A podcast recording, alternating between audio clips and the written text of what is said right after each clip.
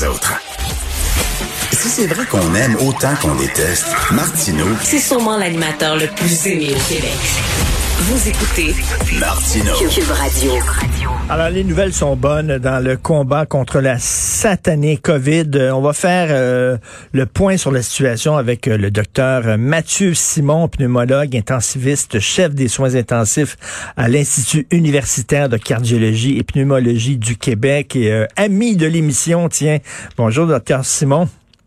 Vous m'honorez, M. Martineau. Bonne journée à vous aussi. Très content de vous parler.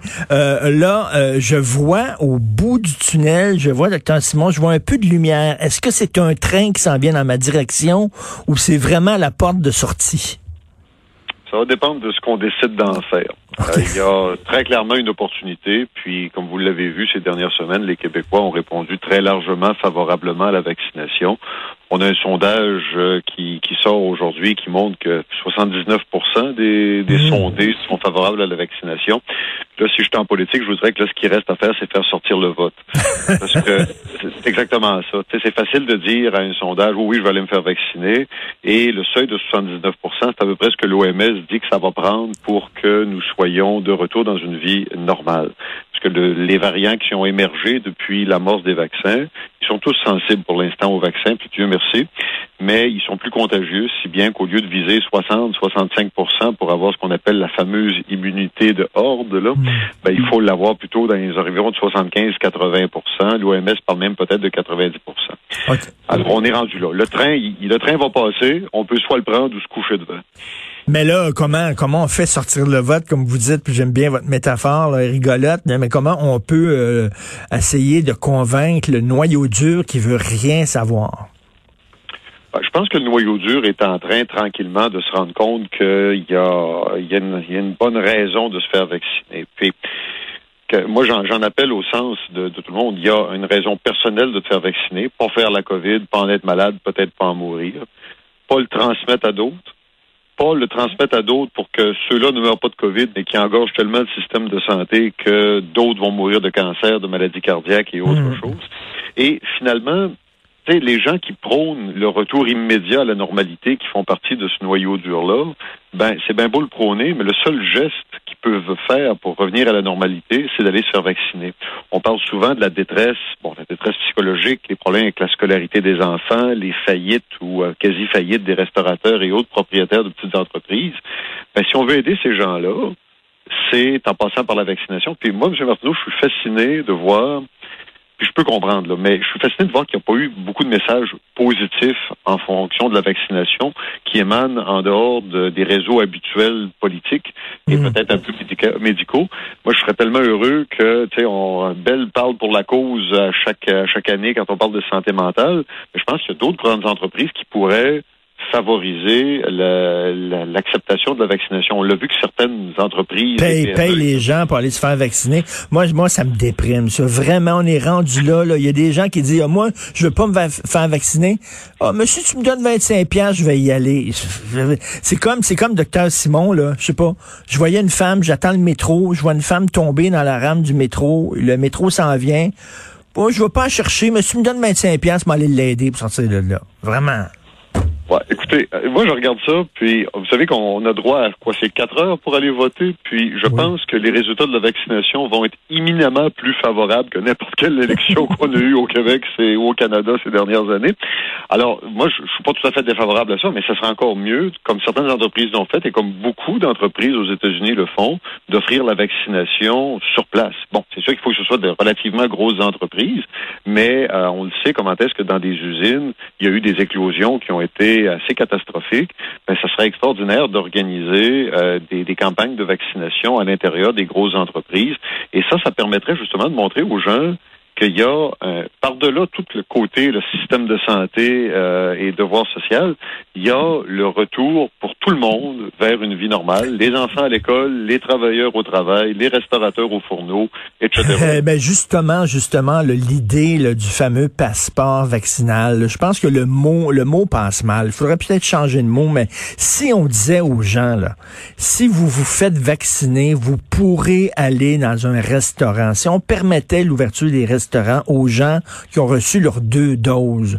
Ça, ça serait un sacré et bon encouragement pour ces gens-là, les noyaux durs, en disant, ben, moi, j'ai vraiment le goût d'aller dans un restaurant, qui je vais me faire vacciner. Ben, il y a beaucoup de débats éthiques qui peuvent se faire en théorie face au passeport vaccinal. Moi, personnellement, j'y suis favorable. Hmm. J'ai un biais, bien sûr, favorable à, tout ce qui s'appelle vaccination pour en sortir de ce cauchemar-là. C'est sûr que les gens vont plutôt parler, j'ai entendu parler de liberticide de certains penseurs. Oh, oh, oh. c'est un mot, c'est un mot auquel je suis allergique. Ah oui. Euh, moi, je, je pense juste que le passeport vaccinal est un est un échec sociétaire, dans le sens que si on a besoin de mettre ces règles-là pour convaincre les gens d'aller se faire vacciner, ben on a déjà comme société perdu un peu. Mais malheureusement, ce sera peut-être nécessaire. Mmh. J'aime beaucoup mieux un passeport vaccinal que des, euh, des yo-yo de confinement, déconfinement euh, pour les, le futur prévisible, avec tout ce que ça veut dire euh, pour tout le monde. Ben, je, suis tout à fait d'accord avec vous. Ce serait le constat d'un échec. Mais qu'est-ce que vous voulez? Ce noyau dur-là, on dirait que c'est des gens... On a beau leur dire, vous allez protéger les gens autour de vous. Ils ont l'air à s'en foutre pas mal. Ça a l'air l'important, c'est leur nombril. Donc, OK. Alors, bon, on va leur dire, vous aurez des avantages si vous vous faites vacciner. si ça prend ça, pourquoi pas? docteur Simon, pensez-vous, parce que là, on prépare notre été, j'espère que vous allez tirer un peu à plat cet été. Vous, pouvez-vous euh, avoir des vacances? Dites jamais un intensiviste de tirer à plug parce que ça a, trop ça a des conséquences. OK, mais de prendre des vacances, mettons, docteur Simon. Je, pense prendre des vacances pas trop loin parce qu'il va encore avoir de l'activité pendant le, début de l'été, à tout le moins. Je, euh, je pense qu'il va y avoir une embellie. Et puis là, ça va être l'autre défi euh, parce qu'avec l'embellie qui vient avec l'été, comme l'année dernière, si les gens se disent, bon, donc je pensais me faire vacciner, mais finalement, il n'y a plus de COVID, je n'irai pas, ben, ce qui va se passer à l'automne, c'est que le COVID qui va avoir persisté dans la population à bas bruit pendant l'été va réémerger parce qu'on rentre dans la classe, on rentre au travail, on rentre un peu partout et on recommence à se passer ça. Vous savez, la vaccination pour le COVID, on ne sait pas combien de temps son effet dure.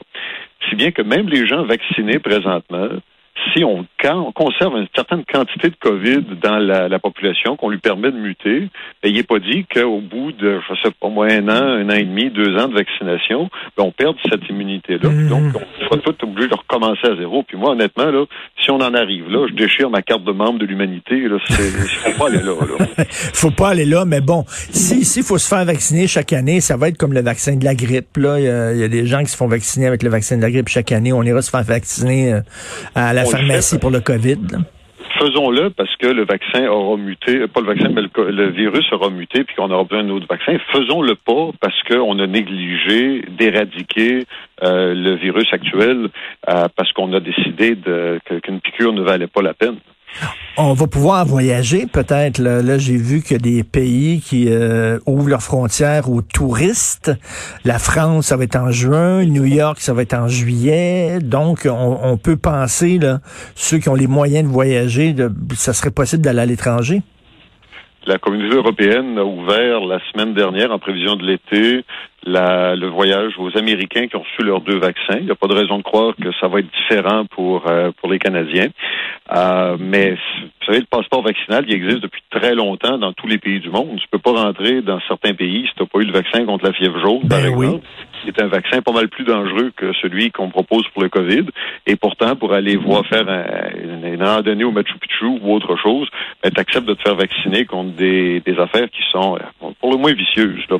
Alors, il me semble que pour aller au restaurant à côté de chez nous, c'est pas une grosse affaire, un, vaccin. Ben, tout à fait. Moi, je comprends pas les gens qui parlent, comme vous dites, le liberticide et tout ça. Moi, j'ai besoin d'un vaccin contre les gens qui disent liberticide, moi, vous dire, là, parce que ça me rend complètement fou, cette affaire-là. Et est-ce qu'on va pouvoir recevoir notre deuxième dose avant la date qu'on a prévue? Moi, je suis prévu pour le 14 juillet, mon deuxième vaccin, mais j'ai lu que peut-être je pourrais aller me faire vacciner pour la deuxième dose euh, plus tôt que prévu. L'important, c'est de vacciner immédiatement tout le monde avec la, première dose. Première dose, parce qu'elle donne une immunité qui est probablement d'une durée de, de six mois. C'est ce qu'on pense présentement. Et l'effet hmm. booster, alors qu'on croyait qu'il devait absolument être donné dans les, les 30, 40 euh, premiers jours, on se rend compte qu'il est même bonifié par un certain délai d'attente. On ne sait pas où est le, le sweet spot. On ne sait pas quand est-ce que ça devrait être donné optimalement parce que on apprend sur ce vaccin-là à chaque jour. Euh, et puis, mais très certainement, vous avez un intérêt à vous faire vacciner dans les, les 100 jours qui suivent votre première dose. Le faire plus tôt n'est pas nécessairement un, avantage. Puis ça, ça va être un autre effort de, de collectivité. C'est il y a bien des gens qui vont peut-être faire le, le compromis de se faire vacciner une fois. Est-ce qu'une fois que le COVID sera moins présent dans l'actualité puis dans la de tous les jours, on va accepter d'aller se faire renforcer l'immunité avec une deuxième dose. Là encore, ce sera un, combat publique à mener. Donc 79% c'est une bonne nouvelle, mais ça prendrait là, 85 me semble qu'on serait on serait plus confortable. Donc c'est à, chacun de nous là, ceux les gens qui sont allés se faire vacciner, parlez-en à vos voisins, à vos amis là, comment vous vous sentez bien d'être vacciné, comment c'est un pas dans la bonne direction, puis il faut encourager les gens pour essayer justement d'arriver à ce 85% là parce qu'il y a toujours là, on n'aura jamais 100 là, vous le savez le docteur Simon, il y a j'imagine euh, dans toutes les campagnes de vaccination, ça, tourne autour de quoi? 15% les gens qui veulent pas se faire vacciner? C'est malheureusement, M. Martineau. Euh, on pense même les travailleurs de la santé américains qui ont été les premiers à avoir le, vaccin, puis c'est vrai au Canada aussi, euh, le taux d'acceptation était d'environ 65 à 70% euh, donc ça en laissait un, 30% facile qui ne se sont pas vaccinés. Puis là, on parle de gens qui ont été aux premières loges de l'horreur médicale qui est le, COVID. écoutez, moi, j'ai une infirmière qui a travaillé au COVID qui m'a demandé de parler à son mari qui refuse d'être vacciné c'est extraordinaire. Là. Il a vu sa, sa, conjointe aller au combat tous les jours, risquer sa vie, puis lui, pour une raison qui demeure obscure, euh, ben il a, il veut pas se faire vacciner. Il y a, il a une espèce de, de, de, je sais pas, d'affirmation de, soi ou de, de crainte qui demeure dans l'irrationnel. Et malheureusement, tant qu'on va rester dans l'irrationnel, il va se produire des ben choses oui, dans nos vies. Mais docteur Simon, les pires, c'est les gens qui travaillent dans le réseau de la santé puis qui veulent pas se faire vacciner. Ça, là, ça ferme pas juste. Ça, là, le Wi-Fi se rend pas dans toutes les pièces. L'ascenseur monte pas jusqu'en haut. Il n'y a pas de la lumière dans toutes les chambres, là. Euh, vous avez Vraiment. raison, puis c'est désolant, puis on devrait prêcher par l'exemple. Euh, si, c'est sûr que s'il y a un conspirationniste qui, qui entend ça et qui se dit, ma foi, il y a des travailleurs de la santé, Qui, euh, qui refusent de se faire vacciner ou qui n'ont pas jugé ça opportun, ben ils doivent comprendre quelque chose que je comprends pas, qui est pas reporté dans les médias. Puis là, c'est le début, c'est le la, la, la, graine de beaucoup de conspirations. Là. Alors, il y a ces gens-là ont peur comme n'importe qui. Puis c'est des, des adopteurs précoces, c'est pas pour tout le monde. Il y a des gens qui veulent laisser les gens aller au front.